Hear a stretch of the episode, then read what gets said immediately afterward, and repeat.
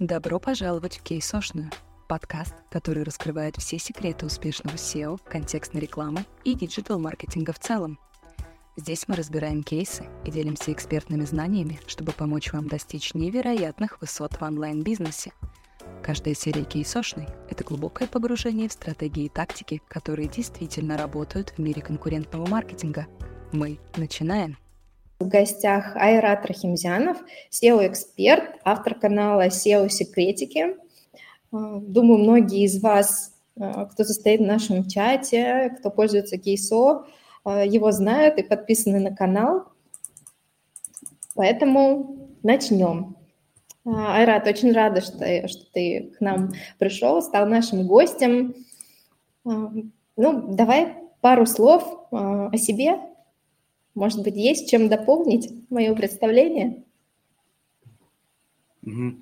Да, еще раз всем привет. Меня зовут Айрат Рахимзянов. Ну, вкратце, наверное, о себе расскажу. Я в сео уже с две тысячи одиннадцатого года. Семь лет я поработал в казанских агентствах и с две тысячи семнадцатого года работаю напрямую со своими клиентами. У нас небольшое агентство, тридцать шесть проектов у нас в работе сейчас, сео – основная услуга, экспертиза в ссылочном, также еще оказываем услуги по контекстной рекламе, контенту и есть технический отдел для внедрения правок. Вот если вкратце, то так. Угу, отлично. Кстати, для меня тоже новая информация, я не знала, что еще и контекстом занимаетесь.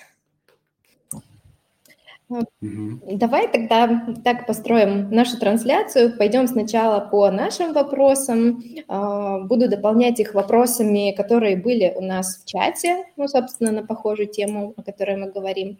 Вот. Дальше пойдем, собственно, по вопросам из чата, из комментариев, и в конце выберем автора самого интересного вопроса, подарим ему подписку. В конце также, если у вас будут вопросы, не стесняйтесь, поднимайте руку в чате, задавайте вопросы голосом. Вот, так что будет такая возможность, ну, в конце трансляции. Поехали. Расскажи, с чего начался твой путь сео-специалиста, как давно работает агентство и на каких проектах специализируетесь? Угу.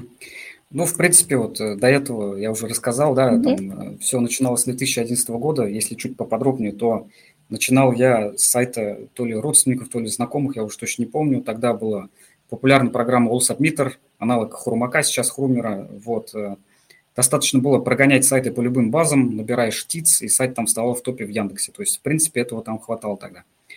Стало интересно, и вот с тех пор... Первые, наверное, года три-четыре было максимально интересно. Я там был погружен в этот процесс, так скажем, круглосуточно. И вот до сих пор мне это интересно. Каждый день я обучаюсь этому, изучаю что-то новое, там, тестирую всякие эксперименты там проводим и все такое. Вот вкратце, наверное, вот так вот. По тематикам, какие у нас в работе специализируемся. Так получилось, что у нас много автомобильной тематики, официальные дилеры, грузовая техника, прицепы. В общем, вот все, что вот этого касается, там, и запчасти тоже. Вот, специализация, получается, в ссылочном, основная услуга у нас сео-шка, и вот в основном автомобильная тематика так вот вышла. А как думаешь, по автомобильной тематике, ну, так просто случайно совпало, или, может быть, именно для этой ниши очень подходит сео-продвижение, и именно для этой ниши оно очень эффективно? Да подходит-то для многих на самом деле, ну то есть казалось бы, вроде как это должно подходить в основном только тем, ну для тех тематик, где в принципе выбора другого нету, например, там кальяны, условно говоря, там вейпы, кальяны, mm-hmm. где контекст запрещен, там только сео-шка как бы очевидно, вот. Но, наверное, это связано с тем, что когда я начинал, там в первом агентстве я там отработал пять лет, мы там очень хорошо подняли местного дилера, у которого... На тот момент был основной сайт и плюс еще около двадцать пять, по-моему, брендовых сайтов отдельных. Вот. Мы их тогда хорошо так подняли, и, видимо, вот с этого вся история туда и пошла почему-то. Вот ко мне прицепилась вот эта вот автомобильная тема, так скажем, и до сих пор со мной. Угу. Ясно. Пойдем тогда по вопросам, на которых ты специализируешься. Расскажи, работают ли ссылки в Яндексе? Есть ли какая-то мера, какое-то число, сколько нужно ссылок для, для роста сайта? Угу. Тут мнения на самом деле расходятся, то есть я с коллегами тоже, ну, общаюсь, на конференциях тоже там, этот вопрос мы обсуждаем. Ну, я считаю, что влияние, ну, такое, которое было раньше, сейчас уже нету, так скажем, да, то есть раньше было сильное влияние, раньше можно было просто ссылочек там закупить в любой бирже, и этого хватало. Сейчас я такого влияния на практике не вижу для Яндекса. В основном, когда мы говорим про Яндекс, там либо какая-то быстрая отдача, да, если мы говорим про накрутку поведенческих, допустим, либо какая-то очень сложная история там, с внедрением технички какой-то нестандартной, там какие-то фильтрации товаров, теговые страницы, вот, расширение структуры, коммерческие факторы, юзабилити и все такое. То есть вот все вот это вот оно интересно, но влияние такого только ссылочного я не наблюдаю на практике. В Гугле все очень просто, то есть ты техничку базовую, так сказать, все охватил, все вот это стандартно сеошно. И в основном то, что работает, если сильно обобщить в Гугле, это контент и ссылки. Все, то есть поэтому ссылки в первую очередь это про Google, но не про Яндекс, я считаю. Угу. Похожий вопрос у нас был в комментариях к, себе, к тебе. Особенности построения ссылок под Яндекс. Расскажи подробнее про методы, кейсы, сложности при построении профиля. Угу. Ну, наверное, если вспоминать про Яндекс, что, что мы там знаем, да, там, условно говоря, что там проскакивало от сотрудников там Яндекса где-то на выступлениях, еще где-то, в том же мадридском докладе Яндекса, например. Если вопрос касается ссылочного, то, ну, наверное, нужно смотреть как раз на площадки, которые не продают ссылки, ну, как раз... История про дропы, да, то есть можно поднимать свои дропы, контролировать все это дело, ставить только ссылки на свои продвигаемые сайты. По тематикам, соответственно, то есть чтобы сайты эти ссылались только на одну тематику, не было разных тематик тоже, если вдруг там какие-то другие ссылки охватываются. Что еще такого плана может быть? Так, ну по профилю там вроде как было, да? Вот. Ну, по профилю ссылочному, наверное, можно делать акцент опять про мадридский доклад Яндекса. Что там было? Логика определения спамных ссылок, да, то есть чем больше коммерческих слов в анкоре, тем, соответственно, более спамной эту ссылку посчитает Яндекс. Соответственно, исходя из этой логики, нужно стараться применять там свои ссылочные стратегии. Если про Яндекс говорим, больше ссылок без анкорных, например, да, там, допустим, ссылки-картинки, если мы говорим, что альты не используются, допустим. Вот. Соответственно, таким образом можно логику формулы ломать, то есть нет анкора, в принципе, можно, наверное, больше нагонять вот этих ссылок и не бояться каких-либо фильтров санкций, ну, как минимум в Яндексе, условно. Вот я бы, наверное, так вот смотрел на это. Угу, спасибо. Расскажи, какой должна быть идеальная площадка-донор для простановки ссылки? Как выбрать, откуда поставить ссылку на сайт? Угу. Ну, так скажем... Площадка должна быть приятной, так скажем, да, в кавычках. Что это значит? Это значит, что донор, ну, должен проходить по всем вот этим стандартным проверкам, которые есть. То есть если перечислять про идеал, это чистая история, то есть ничего, в принципе, такого неприятного не было там ранее на этом дропе, да, на этом доноре. Далее, что может быть без перехватов, соответственно, да, там поднятия не было. Тематичность, я считаю, важна. Плюс наличие каких-то там нормальных копий, которые можно восстановить. В идеале, опять-таки, чтобы этот домен был не молодым, чтобы был в индексе и ранжировался. То есть вот вся выборка вот так сужается, сужается, да. Наличие самого ссылочного, который нас устроит. То есть это не обязательно какие-то там крутые ссылки, а просто те ссылки, которые нам нужны, да, там, в принципе, устроят, так сказать. Вот. Пузомирки при этом, я считаю, не важны. Любые там ди ар и прочее. Ну и цена при этом адекватна, если вообще такое может быть в идеальном вот в таком вот мире, да, то есть я вот перечислил такой идеал, на практике такое случается редко, чтобы по всем параметрам это все проходило, и, ну, скорее всего, будут какие-то отклонения, то есть в какие-либо стороны, то есть это либо будет домен там не в индексе, либо не будет ранжирования, да, там, либо аукцион там не проходит по бюджету, что-то такое будет, но вот идеал, наверное, я вот таким бы выделил. Угу. Вот ты говоришь, могут быть какие-то отклонения, и... Какие наименее критичные? То есть если по каким параметрам не подходит, ну, ну это еще ок. Угу. Ну, для меня бюджет, например, то есть если там дроп-домен супердорогой, ну, в принципе, ничего не сможешь сделать, как бы каким там хорошим не был. Вот. Остальные нужно смотреть. То есть если цена более-менее ок, либо это просто дроп, да, говорим, допустим, дроп. То есть, в принципе, домен дропнулся, все, он стоит там, ну, сколько, двести рублей, допустим, там домен уже дропнутый, то, ну, просто смотришь, что, ну, устраивает, не устраивает. То есть Либо если аукционы, то я обычно вот такую логику закладываю. То есть вот есть, допустим, ссылки на биржах, ну, ты же видишь, там примерно уже ориентируешься, там, сколько стоит ссылка какая-то, да, какие у нее параметры и прочее. И вот перекладывать вот эту логику как раз на дроп. Условно, если аукцион, в аукционе домен мы можем забрать, не знаю, за три тысячи рублей, то примерно как бы оценивать. Вот он, этот домен лучше тех параметров, которые мы бы купили бы, допустим, у донора на бирже. То есть если лучше, то, в принципе, это логично. Я бы такой домен там забирал, например, вот так. Mm-hmm.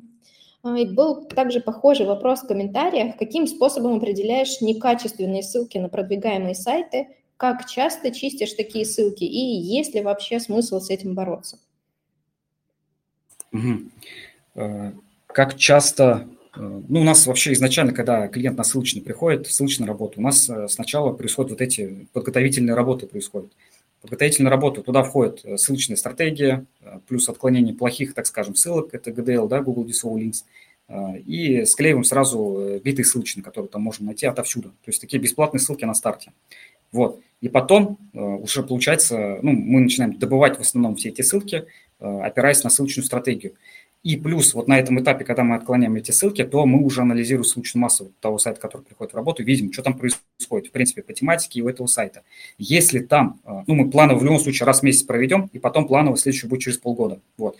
Но бывают разные ситуации, допустим, ну, сильно спамит по тематике, например, сама по себе такая тематика, либо конкретно этот сайт спамит, такое тоже бывает, прям много, например, ссылок наваливает.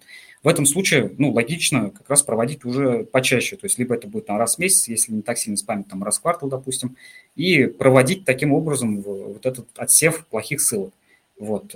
Что такое плохие ссылки? Там еще вопрос, по-моему, был, да? Uh, да, да. Или... Uh-huh. Плохие ссылки, в моем понимании, те ссылки, которые в первую очередь не ранжируются, допустим, да, по какой-то причине. Вот, там много всяких тоже есть мнений на этот счет, но я считаю, лучше хотя бы отсеивать сразу то, что не ранжируется вообще никак. Это уже, наверное, какой-то сигнал того, что может быть какой-то фильтр, какие-то фильтры, санкции на этом домене. И потом уже как раз заныривать, в принципе, там в отчеты, в Ahrefs, допустим, смотреть уже э, на самого донора, э, что там происходит э, в ссылочном плане, да, там и по трафику тоже, стабильно или нет. То есть мне, в принципе, меня устраивает, например, уже стабильность вот эта вот в ссылочном и в трафике.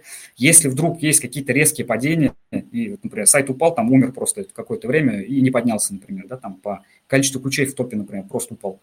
Но что-то не то, явный какой-то сигнал. И дальше идти, я считаю, смысла уже особого нету, например. Если в принципе, все там стабильно, адекватно, то имеет смысл дальше идти, заныривать, уже смотреть на ссылочную, что мы там можем от этого донора получить, собственно говоря, в плане ссылок, да, не будет ли какой-то токсичности, так скажем. То есть покупать, ну, то есть платить деньги за токсичные ссылки, это, наверное, не очень ну, прикольно, так скажем.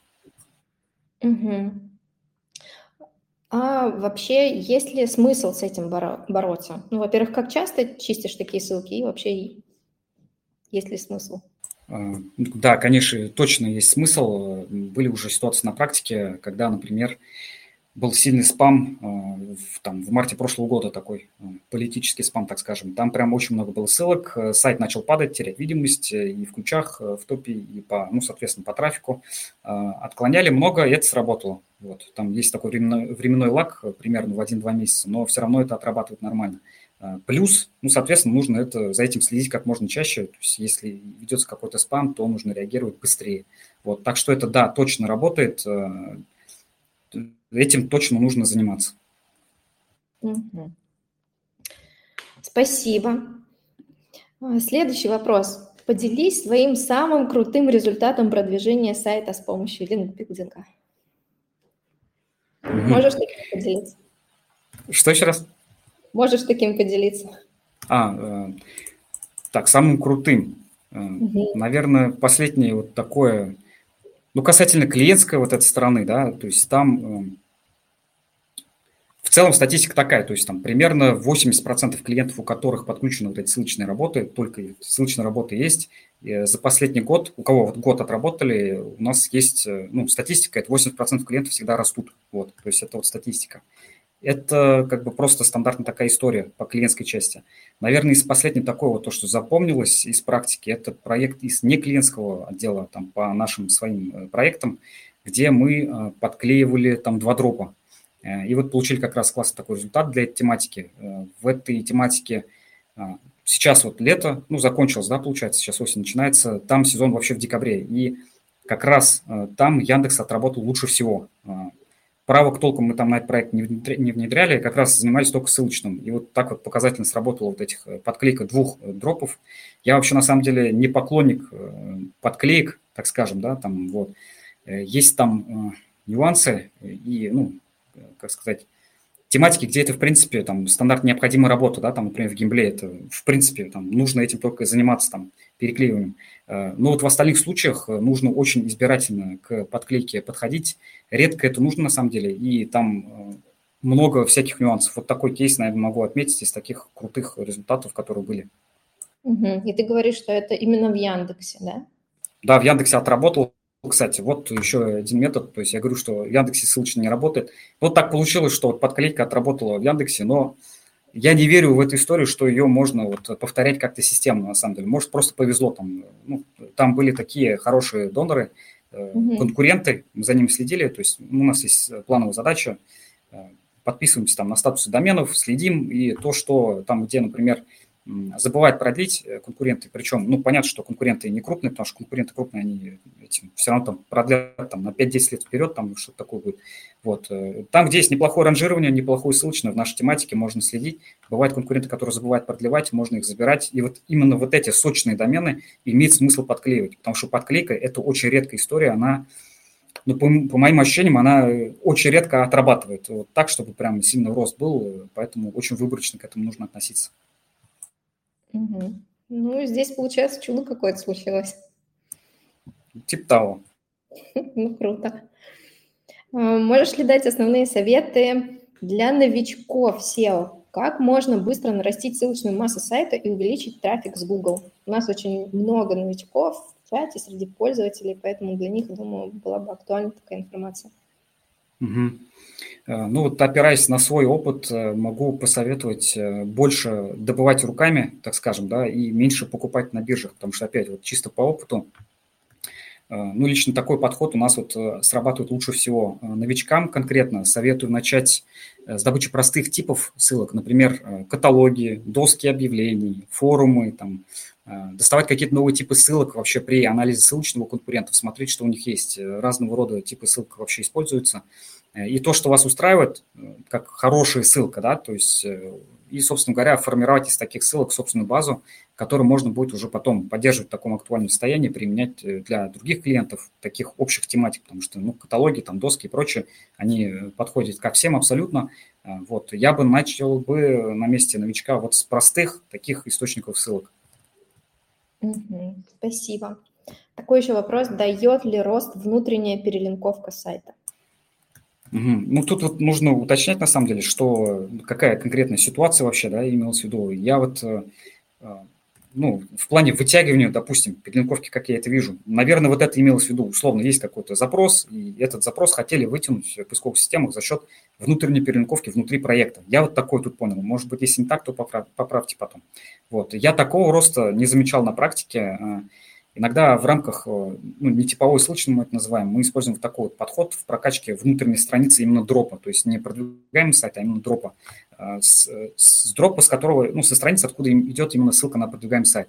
Это больше делается для разбавки, чтобы были ссылки помимо главной страницы, да, но при этом вот такие прокачанные внутри этого проекта, потому что, ну, не секрет, главная страница любого сайта чаще всего, лучше всего прокачана, соответственно, передает больше ссылочного веса. Вот. Плюс мы ставим вот вторую нетиповую ссылку, так называемую, для разбавки, и вот можно как раз ставить те, с тех страниц, которые лучше всего прокачаны там, с точки зрения пейджранка. То есть в плане ссылочного веса это будет лучше тоже отрабатывать и плюс разнообразить ссылочную массу. Угу. Спасибо. Еще один вопрос актуальный тоже, думаю, для новичков. Расскажи подробнее методики, как можно находить дропнутые домены по твоей нише. Ага, по твоей нише. Так, там про веб-архив, по-моему, было. Да, вот, то есть... ну и веб-архив, да. Веб-архив. Потому что по нише можно много методик там применять, как находить. Если, кон... Если конкретно про веб-архив говорим, то, собственно говоря, этим инструментом мы тоже пользуемся. Как это происходит, сама механика, да, то есть вводим ключ, идем в веб-архив, да, веб-архив точка орг, вводим ключ и далее выпаршиваем все, что находится по этому ключу, идем пробивать хуй из данных доменов. То есть там логика супер простая, ничего там такого заумного нету. В данном случае, что хорошо, да, там у веб-архива есть плюс, то, что наличие тематики сразу. Ну, то есть там ищем пластиковые окна условно. Значит, все сайты по пластиковым окнам найдутся, как бы логично. Вот. Можно автоматизировать этот процесс с помощью Rush Analytics. Там есть инструменты по пи би эн, мы их часто используем, там чуть ли не каждый день. Плюс еще можно охватывать там другие архивы, не обязательно только веб-архив. Кроме основного, имею в виду, вот там есть, допустим, архив Today, там архив пи аш, архив ай эс, по-моему, по трем этим адресам доступно. Вот, можно его попробовать заюзать. Для чего? Для того, чтобы сравнить эти базы. Есть вероятность, что эти базы будут отличаться в вашей тематике. То есть это бесплатно, можете зайти просто протестить, посмотреть, там какие сайты тоже выдаются. Если среди них есть, собственно говоря, дропнутые, да, то есть как один источник, то, соответственно, можно их забирать к себе в базу, ой, в эту в сетку дроп доменов и использовать потом при простановке ссылок. Вот. Угу. Спасибо. Следующий вопрос. Как строить контент для дропов? Так, контент для дропов. Ну, разные есть механики. Как мы вообще поступаем, да, то есть могу про там, наши вот эти методики рассказать. Чаще всего да. контент из веб-архива поднимаем через Archivarix. Есть другие инструменты, допустим, там скрипты всякие на Python и прочее, если важно бесплатно это поднимать. Archivarix платный, и есть ну, удобная механика, как это все делать. Ну, соответственно, находится нормальная копия просто живого сайта, да, поднимается этот сайт по этой копии, плюс... Что еще там происходит? Если, если, например, копии нету, бывают разные там ситуации. Например, копии в принципе не можем достать, но домен ну, нужен, прям приятный домен, там ссылочный такой хороший, норм домен. То, соответственно, можно поступать по-разному. Бывает такое, что клеим частично. Вот, кстати, в том кейсе я забыл сказать, там два дропа по-разному клеились. То есть можно тоже по-разному клеить. Собственно говоря, можно клеить, поднимать часть страниц, там главную какую-то часть страниц, допустим, которая хорошо ранжируется, либо на которой ссылочные есть. Вот. Либо, наоборот, поступать, допустим, клеить только те, эти, эти страницы и, соответственно, не заниматься контентом вообще. То есть тоже такая механика. А можно поднимать на WordPress. И если у нас сайт на WordPress, если это дроп, либо история с новорегами, то мы обычно еще плюс планируем туда контент. То есть на, отлежу, на отложенку, в WordPress есть такая функция, на десять-одиннадцать месяцев, я думаю, раньше мы пять-шесть месяцев, то есть я вчера тоже у ребят своих уточнял, оказывается, мы там чуть ли не на, не на год по одной статье в месяц планируем. На всякий случай это делается для того, чтобы поисковая система понимала, что дроп, ну, вот этот сайт, он живой. Ну и плюс еще иногда комментарием то, что туда заливаем. По ChatGPT, допустим, можно смотреть, какие, по каким ключам, ну, в Ahrefs, допустим, смотришь, по каким ключам страницы ранжируются у этого дропа. Можно таким образом дотягивать, там просто комментарии докидывать, те запросы через ChatGPT, чтобы он дописывал к этой статье и комментариями закидывать. Комментарии есть в коде, соответственно, индексируются, и таким образом вытягивать позиции. Вот, то есть по контенту такое вот могу сказать. Надеюсь, ответил на вопрос. Да, спасибо. Пойдем дальше по вопросам из комментариев. Где Айрат находит ссылки под маленькие страны? Эмираты, Кипр.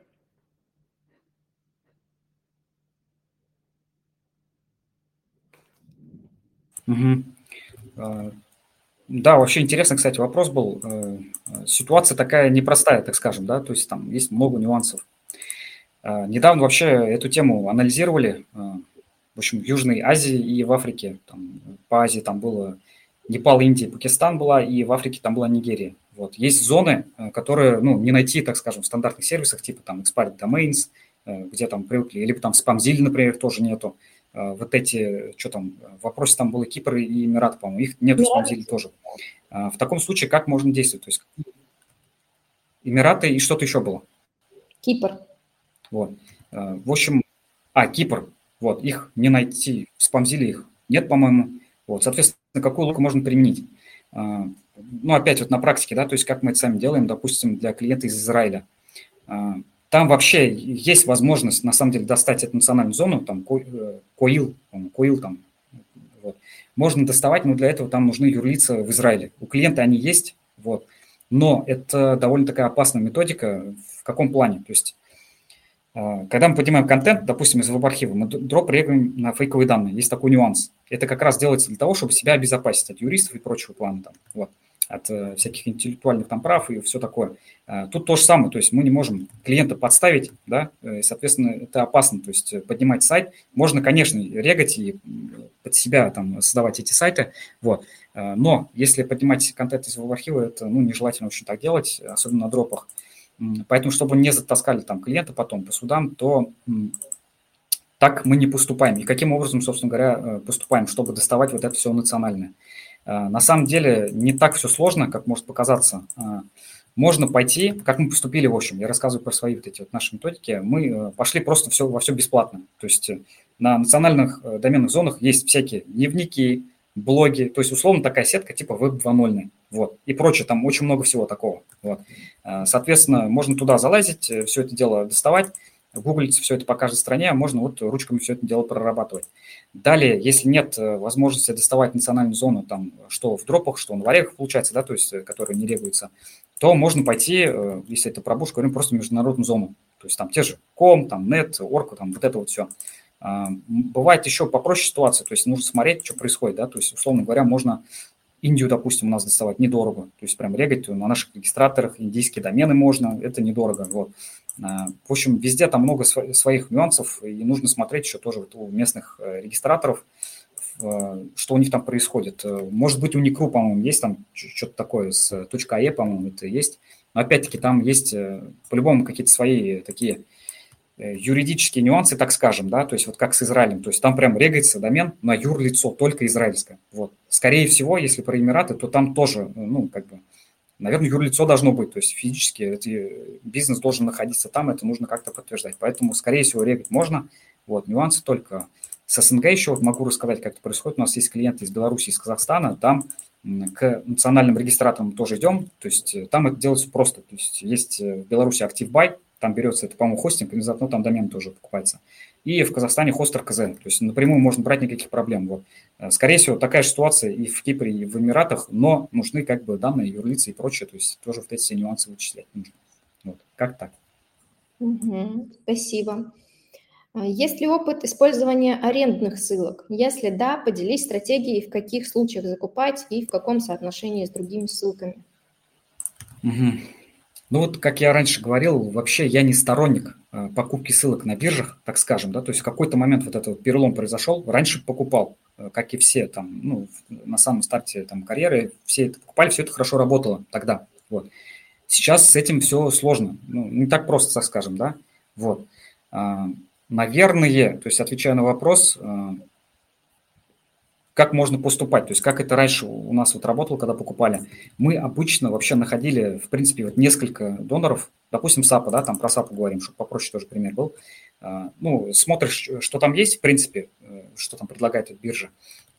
Находили среди того, что предлагает биржа, самое, самые лучшие домены, чаще всего фильтруя именно по последним добавленным этим донорам. То есть там до трех месяцев, которые добавлены в биржу. То есть с чем это связано? С тем, что э, спамится довольно быстро, особенно дешевые ссылки. Вот есть такой нюанс. Вот. Соответственно, фильтруем, если есть возможность, то есть тематика такое позволяет, да. Желательно еще, конечно, ориентироваться на те площадки, у которых есть трафик из поисковых систем, было бы тоже классно. Вот. И потом еще заныривать их, смотреть, допустим, в Ахревсе, как там с динамикой трафика, это прям идеально было бы. Соответственно, находим тех, которые нас устраивают, допустим, несколько, да, нет задачи купить как можно больше доменов, я имею в виду, уникальных. Можно сосредоточиться, если про Яндекс говорим, на несколько хороших, приятных, которые нас устраивают, и с них покупать много ссылок. Раньше, когда мы этим всем занимались, именно покупали, да, это было давно на самом деле, прям когда такой системный там подход, это еще когда я сам там работал спецом. Тогда не было в САПе, допустим, пакетной покупки. Сейчас эта пакетная покупка есть, она дешевле. То есть мы прям покупали, выделяли прям, ну, анкор, анкоры там вставляли, ну, в САПе, короче, вот это вот все. Вот. И покупали прям много ссылок. Это хорошо работало, когда ты распределял сразу анкорку и с нормальных площадок проставлял, в смысле, с этих доменов. Вот. Поэтому, ну, есть тоже контроль, так скажем, да, то есть там главное не переспамить по анкорам. Ну, тогда еще, в принципе, раньше ссылочных стратегий-то никто особо не делал, там больше на глаз, наверное, все было, вот, без Ахревса и все такое. Вот. Сейчас, вообще, мы сейчас, в принципе, покупаем не арендные ссылки, а именно вечные. Вот. Но при этом вот смотрим, как я сказал, там вот основной параметр – это недавно добавленную биржу, да, и суперпростые метрики хотя бы, там условно наличие икса хотя бы от десяти, допустим. То есть это делается для того, чтобы у домена был хоть какой-то трафик, хотя бы, то есть сразу на старте. Вот. Вот.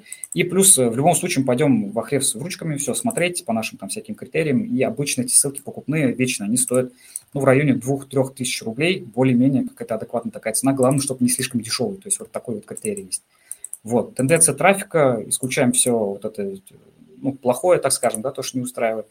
Вот, я бы, наверное, как вообще поступил, сначала бы все-таки строил бы все-таки руками, да, то есть опирая, опираясь вот на опыт, то, что работает. Хотя бы там четыре-пять месяцев, допустим, по проекту, если вообще, в принципе, ссылочного не было до этого.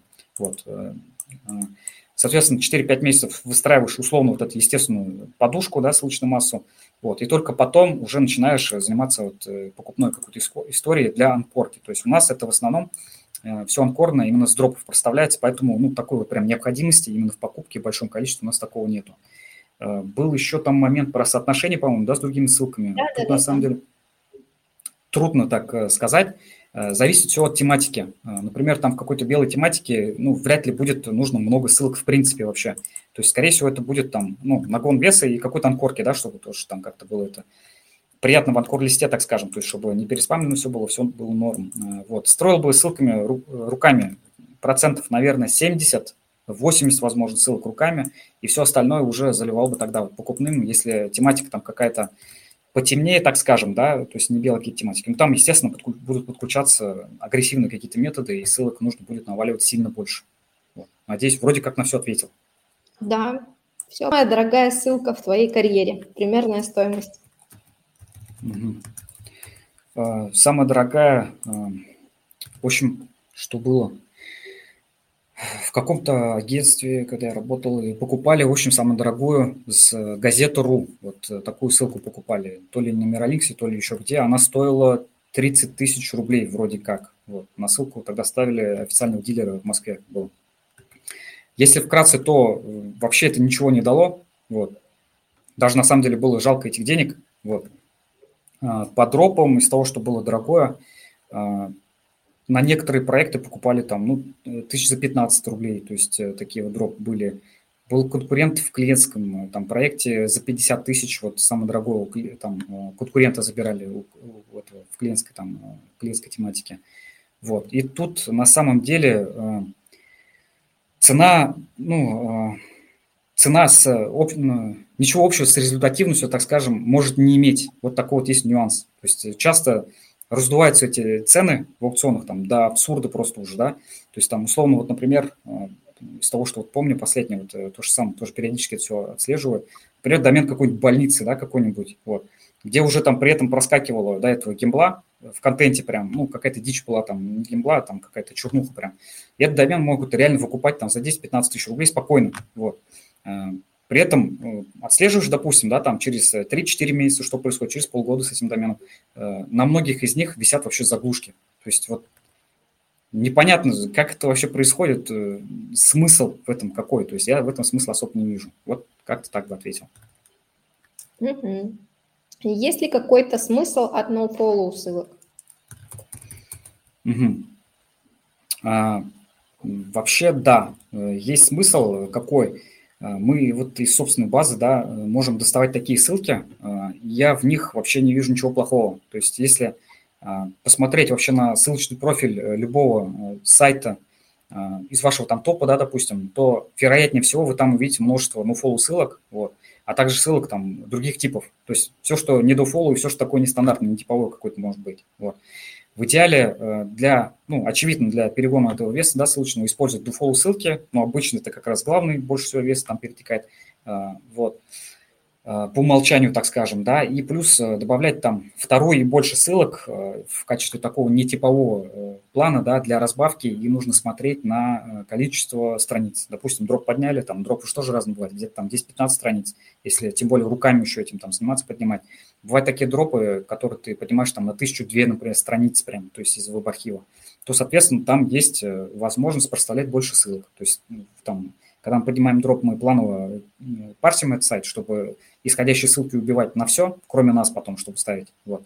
Соответственно, чем больше страниц, можно ставить уже больше ссылок, как бы это будет ну, тоже хорошо отрабатывать. Вот. Поэтому, отвечая на вопрос, ноу-фоллоу ссылки важны и нужны. В общей массе они должны замешивать все остальное. Угу, поняла. Может ли дроп сейчас передать возраст на основной сайт или только вес? А для возраста нужно искать недропнутый домен. Угу. Ну, вообще поговаривают, да, в нашей среде, что вот после дропа, когда домен дропнулся, его возраст обнуляется. Вот. Как проверить? Никто это не знает на самом деле, как проверить. Вот. В идеале вообще, наверное, клеить без дропа. Вот. Но опыт подсказывает, что и дропнутые домены, дропнутые домены, они хорошо отрабатывают, уже причем ну, довольно долгое время. Ничего, собственно, толком-то и так не меняется, так скажем, да, то есть кардинально. Вот. Все на практике решается, то есть нужно смотреть, качается, ну, то есть домен, что происходит у нас. Качается ссылочным, да, если работает, то все ок. То есть если не будет работать в плане там какие-то подозрения будут на то, что там возраст не передается, еще что-то, ну, нужно пробовать что-то другое, то есть тогда без дропа брать, с аукционов, не знаю, сайты покупать и прочее, то есть методик много, где без дропа можно все это сделать. Но я прям такого не замечал, на практике все и так нормально работает. Вот. Mm-hmm, спасибо. Дроп мечты Айрата. Что за сайт? Например, сайт Белого дома. Кто этот Моби Дик, на которого он готов охотиться бесконечно? Mm-hmm. Вообще классный вопрос с этой китовой да. темы еще из романа. Вот. Я вообще кайфанул, когда читал этот вопрос, вообще супер. Да, вот. Вообще, на самом деле, все сильно проще. Я бы вот сам не гнался бы изначально ни за какими жирными сайтами, в принципе, потому что точка входа там будет уже ну, неприятной по цене, вероятнее всего, так скажем. Вот. Я бы целился в то, что обычно не делают на практике, то есть... Желательно стараться делать все наоборот, не так, как все, да, но при этом не забывать про то, что это должно быть эффективно и результативно. Как бы. В этом и смысл нашей работы. Вот. Я имею в виду вот сами механики поиска дроп-доменов менять. Все и так знают про сервисы типа там MyDrop там, или Backorder, да, всякие expired domains, вот это вот все. Но вот про нестандартные методы никто особо не хочет думать. То есть вот... придумывать, короче говоря, вот эту всю нестандартщину, которая еще работает. Нужно чуть посмотреть в сторону и стараться вот не делать все то же самое. Так, сейчас, секунду, секунду, секунду, мне тут звонят. Ага, вот, все, извиняюсь. В общем, делать немножко нестандартно, так скажем. Каким образом? То есть из нестандартных методов можно, допустим, выпаршивать конкурентов, за этим следить. Сначала, например, там парсить поисковую выдачу, да, потом парсить конкурентов по этой выдаче просто по этим видимым доменам, так скажем. Плюс конкурентов можно... А, ну откуда, собственно говоря, конкурентов-то еще брать же еще нужно, да? То есть можно, по сути, из кейса брать. Хороший там есть этот... По похожим, допустим, доменам просто там из топа берете, похожие домены можете тематичные выбирать по похожести, вот. Оттуда забирать и, соответственно, можно потом выпаршивать их, да, там. Парсить выдачу можно бесплатно через... Кулакова, по-моему, и через у этого Арсенкина есть сто лимитов вроде бесплатные, как раз там для теста нормально. Вот. То есть парсить выд... собрали конкурентов, парсим выдачу, соответственно, можно из выдачи, можно вот напрямую там из кейса, допустим, брать, да, и, соответственно, уже имея на руках вот этих там конкурентов, можно выпаршивать их исходящие ссылки. Вот. Смотреть, что у них там есть, можно автоматизировать через платные сервисы. Есть сервис такой blue chip backlinks dot com, либо через там Ahrefs, например, в каждого конкурента заныривать. Там тоже есть отчет по исходящим ссылкам. Это, ну, это тоже платно. То есть и сервисы вот эти, они платные. Бесплатно можно все делать то же самое через лягушку, программа, которая этот сео Screaming Frog Spider, вот, в простонародье лягушкой называют. Там, ну, не быстро все это дело рассказывать, сейчас просто надолго это затянется. Скоро выйдет статья, я недавно с этой темой выступал по ссылочному на БДД, расшифровка, в общем, выйдет, там как раз вот эта механика описывается, что нужно там, куда заходить, куда жмакать, какие настройки делать. Смысл в том, что можно прям в самой лягушке сразу по пять-десять доменам в одном, ну, в одном как-то отчете, что ли, ну, короче, при запуске программы сразу, да, там, получать эти данные по исходящим ссылкам. Единственное, только нужно там выцеплять, выгружать эти домены, потом проверять хуй с данные и, соответственно, уже забирать себе то, что вам интересно, заинтересует, то, что свободно. Вот. Так что Что могу сказать? Наверное, нужно подписаться вот на канал мой «эс и о Секретики», и чтобы это не пропустили, я туда закину эту статью, там как раз все это будет описано. Вот. Что там было? Дроп мечты. Да, дроп мечты. Да. Если все обобщить, вот эту всю логику, что я говорил, наверное, я бы сказал, что это тематичный дроп с приятными ссылками, которые еще при этом неплохо ранжируются. Вот. То есть вот я так очень аккуратно по всему это прохожусь, потому что на практике все это идеаль, идеального такого, ну, не найти просто, невозможно все это найти. Вот. И при этом, получается, этот дроп можно использовать для запуска проекта, да, допустим, либо для подклейки в том числе, ну, или просто в сетку, то есть на, край, на крайний случай оттуда ссылочно проставлять. Вот. У этих доменов вряд ли будут там крутые показатели типа ди ар и прочего, но при этом, если будут ссылки с моих же конкурентов, я через них получу в качестве там прокладки, условно говоря, через них ссылки на свой продвигаемый сайт, то я считаю, что это будет здорово. Вот для меня это, по сути, домен мечты. Вот. Круто, спасибо. Следующий вопрос такой общий по сео от новичка в этом деле. Я новичок в создании информационных сайтов и сама пишу тексты и выкладываю свои видео и фото. Конечно, это не приносит результата, но пока нет возможности платить за тексты, премиум и прочее. Вопрос. Неужели, чтобы получить какой-то весомый результат, надо обязательно делать масштабный анализ других похожих сайтов, составлять на этом плане, на этом план своих статей? Я пробовала просто написать свое, но замучилась ключевыми фразами и словами. Какие все же реальные действия в этом случае? Угу. Как найти слова, сделать теги с этими словами, заголовками, если создаешь свой сайт? Вот, угу. Вот такой вопрос. Такая, как бы, такой вопрос звучит как грустная история такая, вот. В общем, наверное, как-то поделить нужно, да, чтобы по блокам этим пройтись. Тут везде тоже есть нюансы вот эти. Вот. Вообще, я считаю, что, наверное, главное не опускать руки, да, и двигаться дальше при этом. Вот. Просто... Просто то, что вы, вот, например, платите за эти тексты, может и не помочь, на самом деле, двинуться этому процессу. Тут не в этом дело. Вот. Если вы сами пишете эти тексты, то будет здорово, если эта тема вас самого как автора будет еще и цеплять при этом. Ну и, соответственно, если будет там в дальнейшем какой-то доход, то постепенно вот эту часть можно будет делегировать. То есть общий, наверное, смысл, скорее всего, такой бы, наверное, я тут выделил. Делать масштабный анализ конкурентов совсем тоже не обязательно. Это имеет смысл делать тогда, когда понимаете вообще, для чего вам это нужно. Вот. Обычно такой вопрос возникает у ребят, которые, так скажем, проходят вот эту вот долину смерти, да, там это, по-моему, называется, когда бизнес вот встает на ноги, может дальше развиваться, и для этого есть ресурсы в виде времени и бюджетов. Вот. Поэтому на первых порах, мне кажется, вообще, в принципе, не должно, наверное, возникать вообще этого вопроса. Вот. Нужно просто фигачить. Вот. В плане статей, там, планы, короче, планы статей, да, нужно было составлять. Вопрос, составлять или нет. Сегодня с утра я, кстати, вот по этой теме смотрел на YouTube-канале у Ивана Зимина. У него была вот, это, вот этот ролик. По YouTube можно, наверное, найти. Там тэ зэ статьи Иван Зимин, наверное, набрать можно. Скорее всего, найдется. Вот. Там как раз вот он показывал, как он делает тэ зэ на тексты с получением там тематических слов, не по сниппетам, а именно вот из кода страниц, да, из этих, которые из топа. И потом он там составлял прям структуру статьи. Вот есть вот план статьи. Вот. Только, наверное, в вашем случае такое особенное внимание я бы еще обратил на сами запросы, вот эти темы для статей, да, то есть если там конкуренция слишком высокая, и, например, там в топе забиты вот эти вот там, ви си, Озоны, тэ жэ, да, там у Озона свой клуб есть, там и прочие вот эти вот Дзены, то конкурировать с ними будет, ну, нереально, скорее всего, и поэтому, ну, как вариант, можно пробовать туда сразу заходить, то есть прям писать статью по вашей теме на ви си и потом переливать, пытаться переливать этот трафик уже на свой сайт, если есть там, стоит задача монетизировать этот трафик, вот. Ну и что еще тут можно добавить? Можно, наверное, взять тему, желательно не конкурентную, опять-таки, да, то есть, но при этом частотную. То есть вот каким-то образом вот это все найти по конкурентам, анализировать их, конкуренцию этих статей и писать так, как можете. Вот. В любом случае, ну, это будет лучше, чем ничего не делать.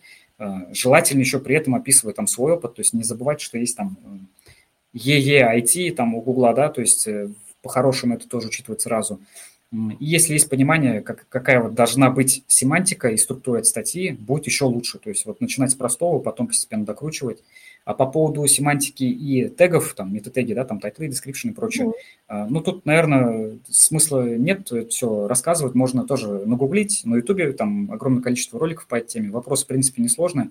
Думаю, получится разобраться в этой теме, ну, довольно быстро. Вот. Mm-hmm. Спасибо. Желаем автору вопроса удачи и роста ее сайта. Следующий вопрос. Как обстоят дела с инструментами для сео-специалистов? За последние годы появилось много сервисов, но есть ли какая-то проблема, которая мучает сео-экспертов каждый день, а решения в виде удобного онлайн-сервиса нет? Mm-hmm. Есть такая проблема? Вообще я такой проблемы не ощущаю, что, да и так, по-моему, все есть уже, все, все, все, все, что только можно придумать, все есть сейчас. Вот. Лично у меня вот один только такой вот запрос был, который я сам не смог решить. Мне нужно было по списку доменов получить их тематику, этих сайтов. Вот такой мне нужно было, такой вот запрос. Как это было сделать, как бы, ну, готовых решений я не нашел. Была древняя, древняя тема там с проверкой тематики по Яндекс.Бару, допустим, да, вот, ну, вот не знаю, сейчас это вообще работает или нет. Если вдруг кто-то знает решение вот этой вот там проблемы, запроса, вот тоже дайте знать, интересно, как вы, как вы, как бы вы решили вот эту задачу. Угу. А, следующий вопрос. Где учился и получал опыт на ссылки и дропы? Угу. Вообще хороший вопрос, я сначала даже задумался, вот. Прям такого конкретного места не было, где вот я учился или меня там этому кто-то научил именно по ссылкам и дропам. Вот. Когда я пришел в работу в первом агентстве, я там отработал пять лет, от стажера до руководителя сео-отдела, мне просто повезло с первым моим руководителем вообще в общем и целом. То есть это был ну, такой жесткий руководитель, так скажем, то есть прям хардовый, все дела, и мне просто повезло, что именно на него я попал. То есть мне прям такие базовые скиллы, так скажем, дал, вот, и дальше я уже как бы пошел там по своей стопе, так скажем, вот. А при этом чисто по ссылкам, по дропам такого не могу сказать. Я сам вообще учился в университете там, на программиста. Может быть, вот эта вот база, она помогла вот в дальнейшем, тоже было как-то связано. В общем-то, вот я потом сразу пошел работать сеошником за небольшие деньги, да, там, да и, в принципе, тогда деньги не особо были важны, вот как раз была жажда вот к этой теме постоянно. И вот даже сейчас вот я каждый день, так же, как и многие, наверное, да, там, из вас, тоже изучаю вот эту новую информацию по тем же самым телеграм-каналам, по ютуб-каналам, ну и сам еще иногда тоже чем-то вот делюсь, вот, стараюсь практичными какими-то вещами тоже. Вот, и э, у нас так заведено... Э, то, что мы постоянно экспериментируем. Вот. То есть постоянно тесты проводим всего нового, в том числе, вот, например, сейчас там с пи эф-ами. То есть мы с пи эф-ами экспериментировали три года назад. Тогда лично я задолбался там сидеть все это исправлять с программистами. То есть там прям нужен был программист на фуллтайме, чтобы исправлять все ошибки, условно, там на Zenке, допустим, шаблону. Я просто задолбался тогда. Вот сейчас вот еще раз решили протестировать, уже там на Басе в основном решения и разных тоже других исполнителей. Вот. И я сам считаю, что важно тоже успевать не пропускать то, что работает вот в моменте, да, и вот одним из таких тестов было тогда, когда все это начиналось, вот ссылочное направление, то есть увидели на своих проектах, что это отлично работает, потом все вот это все обкатывалось и выводили уже на клиентов все вот самое такое эффективное. И вот чаще всего я сам вот являюсь тем, кто вот, вот эти все новые всякие инструкции, там, обновляет новые всякие направления вот эти вот запускать. Обычно я сам этим сам занимаюсь, собственно говоря. Вот. В общем, отвечая на вопрос, учился на практике, ошибался много, тестировал, все эффективно, потом постепенно переводил на клиентскую часть.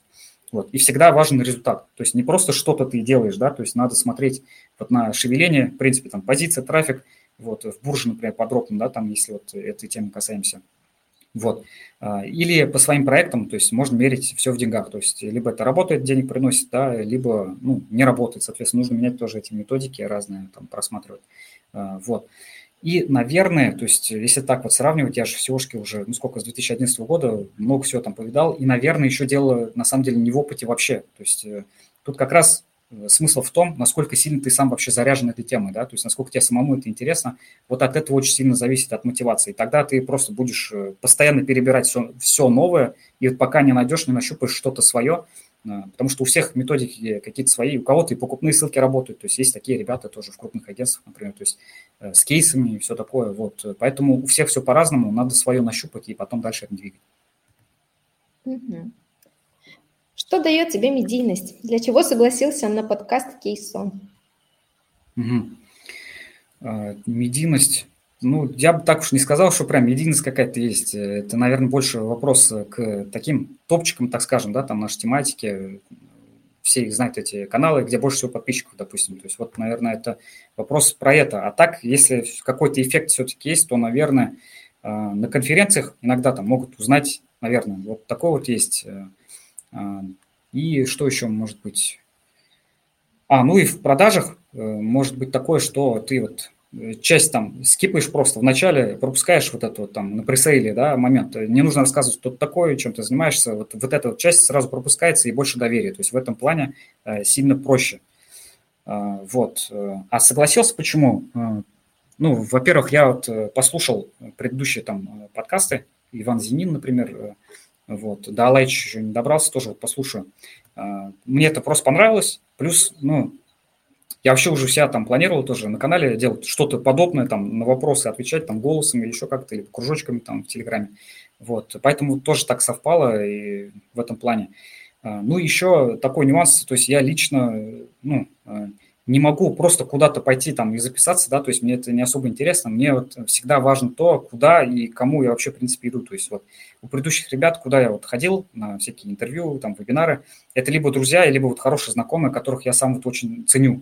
Да, и вот с ними всегда приятно общаться. И вот э, кейса тоже как продукт, по сути, я к нему, ну, к кейсу хорошо отношусь. Почему? Потому что, как и многие, там, каждый день мы это используем себя в работе.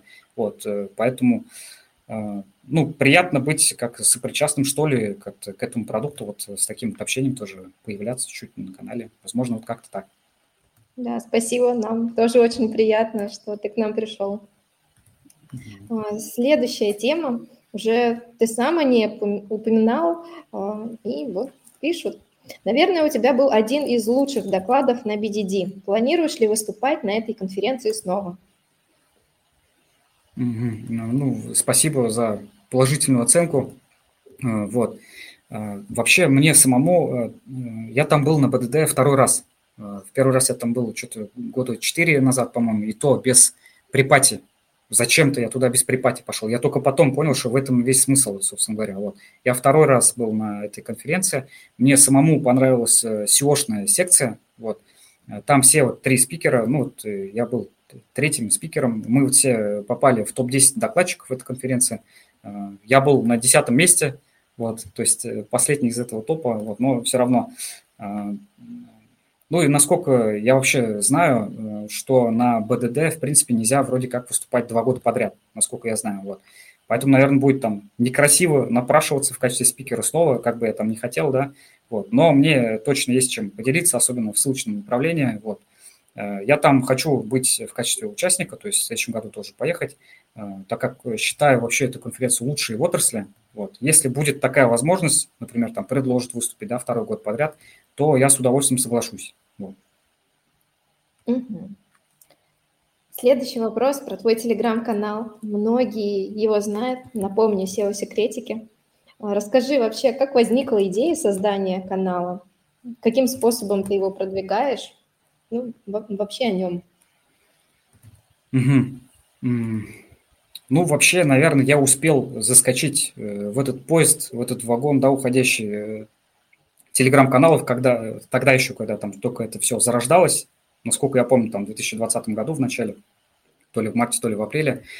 Вообще мы раньше, ну, еще больше экспериментировали, то есть это было вообще одним из экспериментов ТГ-канал, ну, в канале в Телеграме. Вот. Как это вообще у нас происходит? Вот в кризисные моменты, тогда это было ковид, две тысячи двадцатый год, выкосило тогда шестьдесят семь процентов, я это помню, от объема часов. То есть шестьдесят семь процентов клиентов просто ушли. Это чуть ли не в один день это состоялось, это, помню, в апреле было. Ну, то есть за один месяц там примерно все ушли.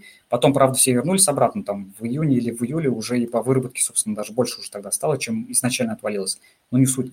Вот. Собственно, клиенты тогда ушли, сильно время освободилось. У нас было не клиентское какое-то там направление, тогда еще только зарожда... зарождающееся, наверное.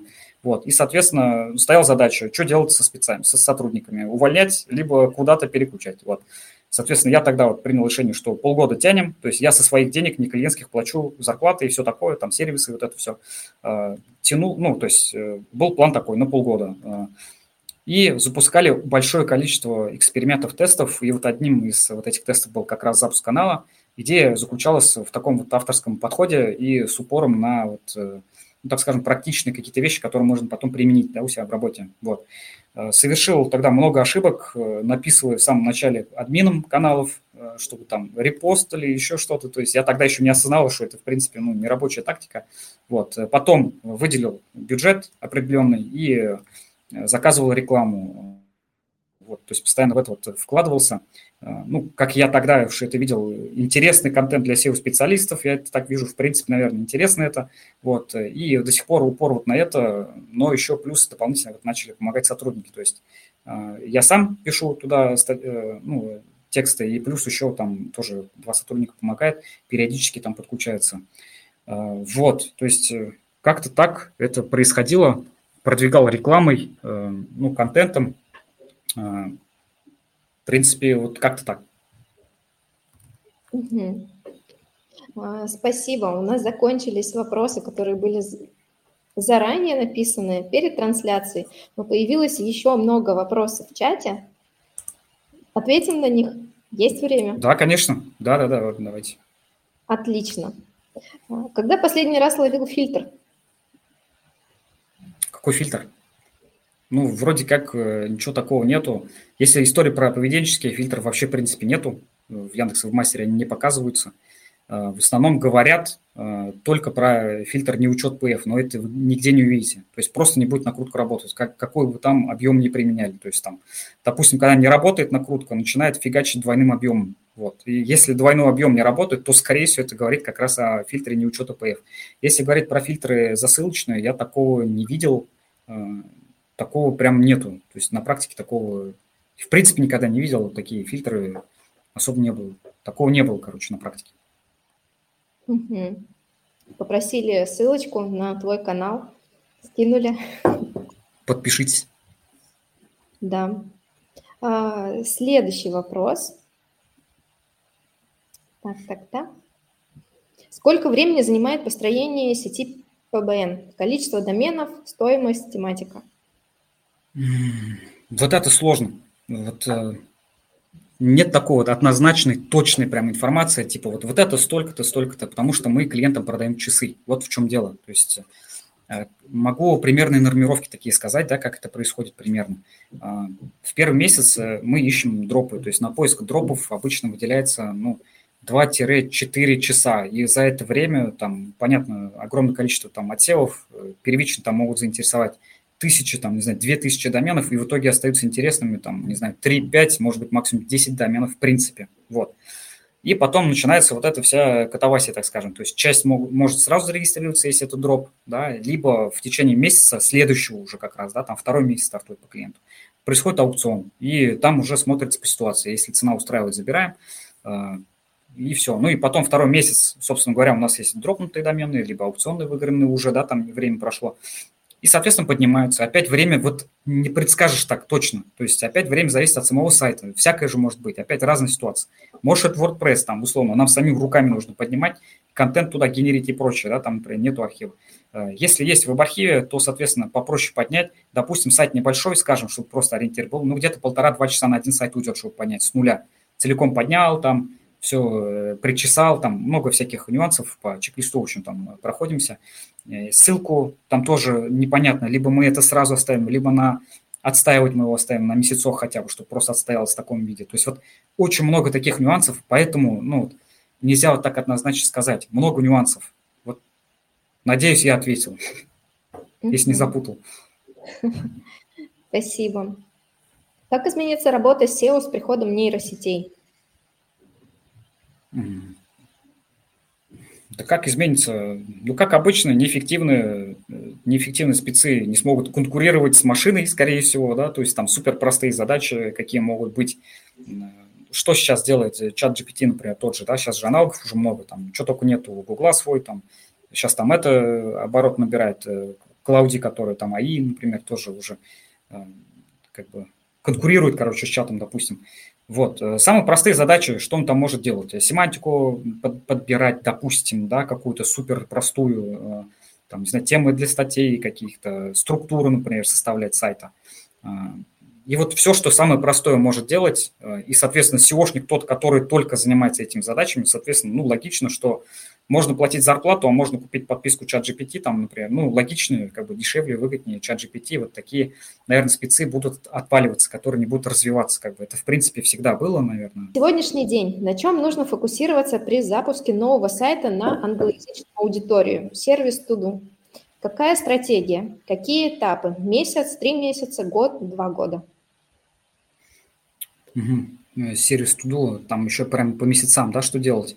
Угу. А, что там было-то? Какой регион гео там?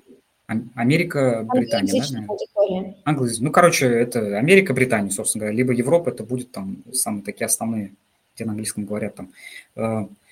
Какой план? Нужно смотреть, во-первых, что есть на рынке. В идеале, конечно же, постараться запуститься на дропе. Но если это мы говорим про дропы, то тудушный сервис же. Наверное, там какой-то бренд же есть, скорее всего. То есть это не вяжется вот с этим. То есть бренд какой-то должен быть в домене. Да? То есть если с этим все норм, и можно более-менее найти что-то подходящее в дропах, в идеале лучше запуститься на дропе. У дропа есть возраст и ссылочная, то, что нам интересно. Соответственно, у вас сразу на старте будет преимущество. Если же вдруг, ну, как вдруг, ну, короче, есть бренд, да, то есть нужно нормальный там домен с брендом и все такое, то, соответственно, придется с нуля запускаться и выстраивать все вот эту стандартную сеошку. То есть нужно смотреть, во-первых, какой, какой спрос у целевой аудитории, да, и как они вообще, в принципе, покупают. Вот это очень важный момент. То есть прям вот весь путь расписывать, смотреть, как с этим работать. То есть ваша задача продавать как можно больше вот своей вот этой аудитории. Вот. Наверное, логика такая. То есть если ко мне пришел клиент, я бы, скорее всего, говорил про это. То есть сначала, ну, там по времени как раз, там месяц, три месяца, что-то такое, полгода, год, да. То есть нужно базово сначала причесывать сайт. Это необходимость как бы. Ну, там вот как раз первый месяц можно заняться тем, чтобы просто базово причесать сайт. В техническом плане, чтобы было все более-менее адекватно в плане сео. Затем э, уже начинал бы, скорее всего, ну, англоязычная, как бы это Америка, Англия будет, да, скорее всего, соответственно, это Google, и там будет история, скорее всего, в этой тематике про контент и ссылки стандартно, то есть нужно смотреть, э, что там есть по контенту, писать этот контент, опять сразу с заморочкой нужно заходить, то есть с экспертами, какие там могут быть в этой тематике, трудно представить, допустим, вы, да, как запустили свой бизнес, сами можете рассказывать. Главное все это сразу преподнести нормально, в гугловском варианте, вот это и ай ти, то есть там страница авторов, ходить там рассказывать на других источниках, ссылки таким образом зарабатывать, пиарить свой продукт. Вот. И, соответственно, вот этот весь путь в плане контента охватывать, то есть писать суперинтересные тексты, которые точно будут каким-то образом выделяться. Вот. Ну и параллельно заниматься ссылочным. То есть если ссылочные в Гугле, то ну, все то же самое стандартно. То есть там сабмиты, вот это аутрич, гостевой постинг. Ну, дропы по-любому у вас будут. То есть поэтому нужно будет присматривать. Там ю кей, ю кей всякие домены вряд ли, наверное, будут. Соответственно, международные зоны будут. То есть там ком, орг, вот это вот все, нет. Подешевле можно их отсюда урвать, можно дропы находить. Таким образом прокачиваться. Подклика вряд ли будет работать, но зато будете строить сетку этот, международную, оттуда ссылаться. Вот такой бы, наверное, план был на полгода-год. Угу. А на два года? На два года. Смотреть надо. В первый год, в первый год, если что-то получится, то потом от этого отталкиваться уже. Вот, то есть там много всяких нюансов. Вот. Я бы сначала этим занялся и потом смотрел бы уже. Угу. Стоит брать дропы государственных сайтов? Вижу пару хороших дропов, на которые ссылаются другие госсайты. Могут ли возникнуть проблемы законодательства? Да, могут. Да, могут. Поэтому учитывайте эти нюансы. То есть, ну, либо фейковые данные, либо как-то таким-то образом все это делать. Естественно, смысл есть забирать, но посмотрите на любые сайты, что с ним происходит, которые причастны к государственной, около государственной какой-то теме. Обычно там гембла и прочая вот всякая такая тема образуется. Вот, поэтому сразу учитывайте все юридические моменты. То есть, готовы ли вы на себя взять вот эти риски? Нужно ли это вам? Вот, поэтому вот таким образом можно, наверное, подходить. Какими инструментами пользуетесь для накрутки пи эф? Есть опыт использования термидроида? Опыта термидроида нету. Сейчас мы обучаемся, так скажем, ставим свое там железо, серваки и все такое. Вот. Рассказать пока не могу, потом на канале расскажу. Я, в принципе, довольно открыт в этом плане тоже, поэтому вот подпишитесь, чтобы потом не пропустить всю эту тему тоже. Я у себя это отмечу, расскажу потом. Угу. Как лучше отклонять плохие ссылки, частями или сразу всей пачкой, если их тысяча плюс? Угу. Мы обычно отклоняем сразу. Вот. Тут вопрос в чем? Можно же отклонять, ну, учет, да, только имеется в виду в Гугле, то есть джи ди эл-ки. Если бы был вопрос в снятии этих ссылок физических, да, физически прям снимать, удалять, то тогда я бы не сказал бы все сразу. То есть если есть возможность удалить, да, эти ссылки, то я бы удалял бы постепенно, там, не знаю, в месяц, ну, по десять-пятнадцать процентов, например, удалял бы. Но прикол в том, что не просто удаление, в идеале удалением заниматься, но и замещать сразу. То есть вы удаляете физически плохие ссылки и параллельно замещаете их хорошими, приятными. Вот в этом смысл. И таким образом нивелировать вот это вот изменение, так сказать, да. Вот. А в плане джи ди эл-ки да, можно все сразу отклонять, тогда же лучше будет, и потом, главное, контролить все новое. То есть вот там у нас в этом плане задротный механизм, там, то есть мы прям отслеживаем все эти домены и потом добавляем новые домены, короче, тоже типа на оценку уже, которая новая появляется. И потом еще какой-то раз в период мы заново опять все этот, анализируем, все, что было до этого, чтобы потом посмотреть, потому что тоже бывает ситуация, например, до этого мы сказали, что плохой донор отклонили, через какое-то время, возможно, он не будет плохим. Такой тоже может быть, поэтому нужно периодически тоже это все перепроверять самого себя. Ссылками на свой сайт, которые не попали в индекс со сторонних площадок. Имеет смысл лить на эти страницы арендные ссылки с сейл? А, а, все понял. То есть, короче, на второй уровень, что делать со вторым уровнем? То есть на себя поставили с другой площадки, и она не в индексе. И что с этим делать, да, типа ставить ссылки mm-hmm. или нет? Все, вот если я правильно понял, то тогда вот на это отвечу. Если неправильно, то, пожалуйста, поправьте там в комментариях. Как поступил бы я? Ну, вообще мы сами всегда по клиентским проектам раз в месяц контролируем индексацию ссылочного по тем ссылкам, которые, на которые вручную какой-то там труд потратился. То есть там смысла нет отслеживать каталоги, условно говоря, да, там еще что-то такое. Там при собственную базу можем отследить сетки любые, там блоговые, например, на Вареге, либо дропы, и то там есть тоже нюансы всякие.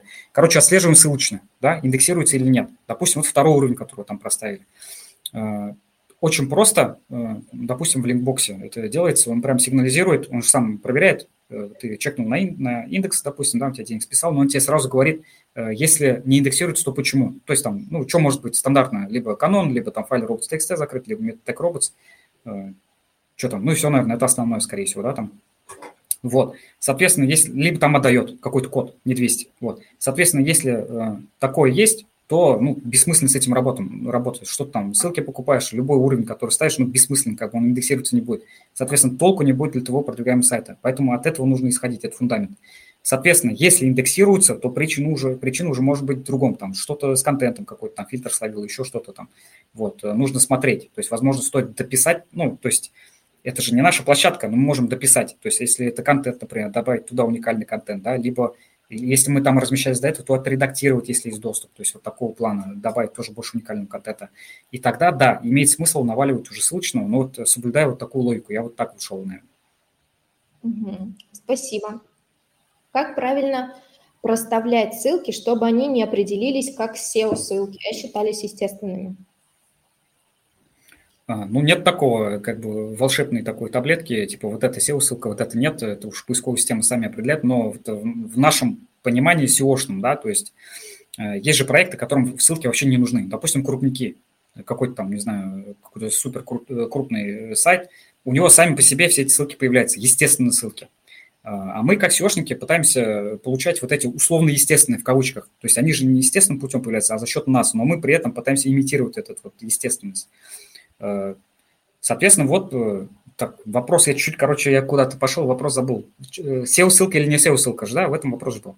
Как правильно проставлять ссылки, чтобы они не определились как сео-ссылки, mm-hmm. считаются естественными? Mm-hmm. Ну вот, то есть смотреть тогда по типу ссылки, побольше вот наваливать условно естественному как раз, да, вот этого, там может быть всякие каталоги, доски, форумы, там то, что может условно появиться. Вот, и... Ну, поменьше анкорных с коммерческими словами, то есть, условно, подняли дроп там и ставите какой-нибудь там купить пластиковые окна, рехау там в Москве недорого, бесплатно, без смс, соответственно, ну, супер палево. То есть, если таких ссылок еще будет больше, то, соответственно, это будет сигнализировать о том, что что-то явно тут не так, поэтому нужно больше разбавлять. Вот такого прям определения точного не будет. Ну, единственное, вот эти вот критерии, можно их пытаться соблюдать, чтобы точно не факапнуть, так скажем, в этом плане, и все. Mm-hmm. Следующий вопрос – подклейка дропа. Первое. Если сайт-донор в той же тематике, но он информационный, а основной сайт-сервис – это проблема? Да, в принципе, нету никаких... Тематика же совпадает же. В той же тематике. Да нормально все, что такого? Ну, в смысле, донор, тематичный сайт информационный, разве не может сослаться на сервис? Я в этом ничего плохого не вижу. Даже наоборот, хорошо, то есть можно прорекламировать этот сервис, какие-то преимущества, плюсы, сравнить с конкурентами, какой-то рейтинг прям выдать. То есть, когда, допустим, пилим какую-нибудь там сетку из блогов, да, то есть все привыкли опять как делать, то есть фигачишь чат джи пи ти и все, короче, типа нормально индексируется. Поэтому, если все так же делают, то надо сразу стараться по-другому пытаться. То есть, допустим, даже тот же контент разнообразить через тот же чат. То есть мы обычно что применяем? Тоже чат, но при, при этом еще замешивать можем через переводчик DeepL, например. То есть вот он хороший тоже, хороший переводчик, хороший контент оттуда получается. Замешивать, например, плюс другие типа как-то контента, что ли, добавлять. То есть через тот же чат можно формировать рейтинги, таблицы, оттуда ссылаться. То есть много всяких нюансов, поэтому нужно стараться делать, ну, не как все, чтобы результат как у всех не был. Вот как так. Насколько старый дроп можно использовать? Что значит? Ну, в принципе, любой дроп можно использовать, насколько старый. Чем старее найдете, тем, скорее всего, будет лучше, так скажем, да, но там будет и много тоже нюансов. То есть чем больше эта история, тем больше нужно его там проверять, короче говоря. То есть нужно в контент там смотреть, что там происходит. У Rush Analytics там в этом плане попроще, конечно, то есть там можно... проверять эти дропы, что мы там обычно проверяем. Инструменты пи би эн есть, там есть проверка этого самого, как его, ссылок, анкоров. Там проверяется только внешне. Внешне, внешне входящее, получается, анкоры, вот, по Ahrefs, вот. Но при этом не проверяется исходящее. Мне вот это вот только, ну, было бы круто, если бы они еще вот это вот подцепили, но при этом автоматом проверяется хотя бы. Плюс проверяется контент. И в веб-архиве там контент проверяется максимум за пять лет. Ну вот представьте, допустим, там дропу, не знаю, пятнадцать лет, и вот за пять лет вы последний проверите, а вот в шестом году, оказывается, какая-то зараза сидела, там, ну, восемнадцать плюс контент, допустим, там был, и это, ну, точно неприятно скажется, да, потом. Поэтому придется просто дольше смотреть, вручную уже проверять все, что можно проверить в этом плане, и, ну, больше трудозатрат, короче, будет. А так в возрасте, наоборот, хорошо, чем взрослее этот дроп, тем лучше будет. Спасибо. Следующий вопрос по сео такой общий. Под какие ключи нужно оптимизировать главную страницу сайта, если существуют отдельные страницы под каждый основной ключ? Да под общий, то есть под каждый ключ есть услуги. Вот все, вопрос, ой, ответ в вопросе. То есть под общие ключи, допустим, там какая-то юридическая компания.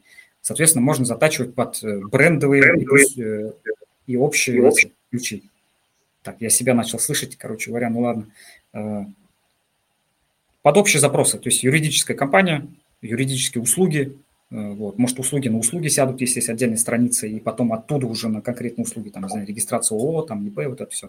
Вот. Поэтому общее нужно сажать, и плюс, если вдруг что-то, есть какое-то непонимание, то можно пойти к конкурентам, посмотреть, что у них происходит на главных страницах, особенно у тех, кто хорошо продвигается, то есть, например, молодые, еще и растущие, если таких вот получится найти, то смотреть, что у них там происходит. Может быть, они там не только в главных, в глав, на главной странице как-то оригинально там продвигают его, но еще какие-то другие фишки вы найдете, такие системные. Угу. Спасибо. Следующий вопрос по сервисам. Какими сервисами пользуетесь для поиска аутрича? Какими показателями пользуетесь для отбора аутрича? Что думаете про ю ар?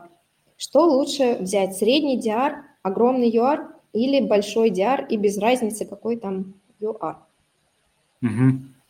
Аутричем не пользуемся. Я не очень люблю этот тип ссылок, вообще направления, потому что в этом мало контроля. Мне не нравится, когда э, вебмастер, допустим, может просто удалить из индекса страницу любую, через джи эс ка, например. Ну, все сео-шники это знают, там прям есть инструмент такой, условно говоря, да. Мало контроля, да, э, ну, вернее, как сказать, нужно постоянно, короче, пинговать, смотреть, в наличии эта ссылка, там, общаться, договариваться. Ну, мне это не очень нравится, когда история с дропами, намного все проще. То есть у тебя есть контроль, ты можешь, если что, снять ссылку, либо поправить, либо добавить прям ссылок еще больше там, своего, там дропа на тот же самый проект, да. Вот, поэтому аутрича нету, дропы, да, в этом плане, вот. Потом, что важнее, ди ар или ю ар был, да?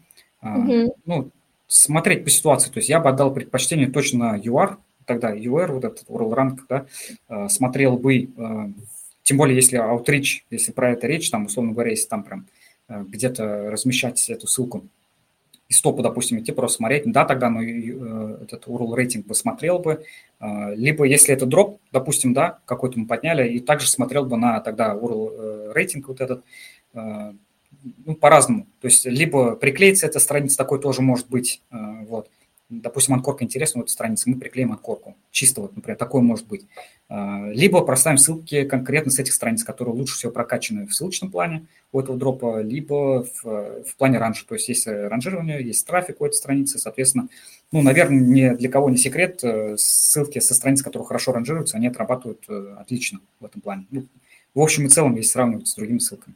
Надеюсь, ответил на вопрос. Угу. Ну, тогда подведем итог по вопросу. Лучше взять средний ди ар и огромный ю ар, чем большой ди ар и без разницы какой-то там ю ар, правильно? Ну, наверное, да. Я бы так бы, скорее всего, сделал. Если в анкорах есть пятьдесят плюс казино, ссылки покупают для зарубежа, например, Америка. Как это может повлиять плохо на мой домен при покупке таких аутричей? И тот же вопрос. Если присутствуют ссылки на эс би ди, ну, дальше не буду произносить в эфире. Mm-hmm. Ну, короче, неприятные всякие анкоры на такие тематики, да, такие. Yeah. Смотреть нужно, ну, как сказать, смотреть нужно. То есть, если у вас белый проект, то, соответственно, вам это не подходит. То есть, есть всякие биржи, лучше не буду, наверное, говорить, есть биржи, где продаются ломы, например, ссылки с лома, сломанных сайтов. Вот. Лучше, наверное, не говорить, какой сайт. Вот. Но знают, короче, кто этим всем занимается, они прекрасно это знают, и поэтому, если у меня был бы белый проект, и оттуда шли бы такие ссылки, где там по кольцевой перелинковке, например, там такое могут ставить, допустим, с, своей, с одной страницы нету плохой ссылки, так скажем, да, там нормальная ссылка на тебя, но со следующей страницы может пойти, допустим, какая-то плохая, с предыдущей, с следующей, там, кольцует это все дело. Вот.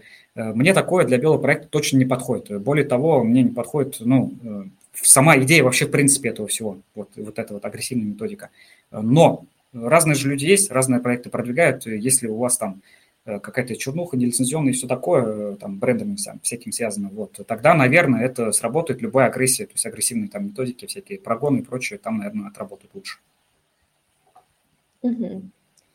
Как массово загоняете большое количество ю ар эл в индекс поисковых систем? Угу. Вообще протестировали много всего, ну, открытые публичные решения, то есть там сервисы, вот это все. В итоге остановились на бот в Телеграме какой-то, я его на канале скидывал, забыл, как называется, какой-то бот в Телеграме, в общем, он один или два их всего на самом деле, вот. Он хорошо отрабатывает, там есть режим soft и hard, вот, может, кто вспомнил, тоже скинет ссылку, там два режима вот этих есть по этим режимам. Hard работает норм, загоняет тоже в индекс нормально, потом все это дело нужно тоже отслеживать, главное отслеживать, то есть мониторить индексацию, потому что если ссылочный не индексируется, то логично бесполезно просто, вот поэтому нужно тоже следить, то, что не индексируется, пытаться потом, пытаться потом принудительно проиндексировать. Угу. Следующий вопрос. Как снимаете фильтр эм пэ ка? Такого фильтра не было, вот, эм пэ ка. То есть это же прям прилетает, значит, в мастер Яндекса, типа, малополезный контент. Вот, я такого не видел. Давно было как-то по нашим там проектам, ну, там уже умирающие какие-то статейники, там, по-моему, просто решили это оставить умирать. Вот. Ну, как снимать, очевидно, нужно либо там переписывать контент, убирать рекламу какую-то агрессивную, да, то есть такие всякие методы. Вот. Но э, в случае, например, там статейника гораздо дешевле просто оставить как есть, например, то есть чем целиком все заново переписывать. Вот, вот так могу только ответить. Спасибо. Насколько будет плохо или хорошо закупить ссылки с английским языком, англоязычный домен без анкор, dofollow на русский домен? Что-то неприкольно. То есть я такое ну, не очень люблю. То есть в обратную сторону тоже. Вот, то есть с русских доменов на там, английские сайты ссылаться. Ну, в естественной среде вряд ли такое будет происходить. То есть вот просто если пере, перевести это, ну, как сказать, не знаю, вот корректно будет или нет, как, ну, типа здравый смысл такой применять, да, то есть, наверное, такое на практике вряд ли будет. Поэтому я бы такое в работе не применял. Угу. Спасибо большое. У нас закончились вопросы в чате. Было много интересных вопросов. Очень круто.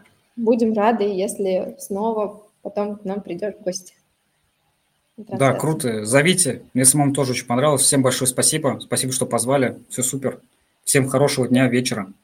Спасибо, пока. Все, давайте, всем пока. Вы слушали подкаст «Кейсошная». Подпишитесь, чтобы не пропустить следующие выпуски.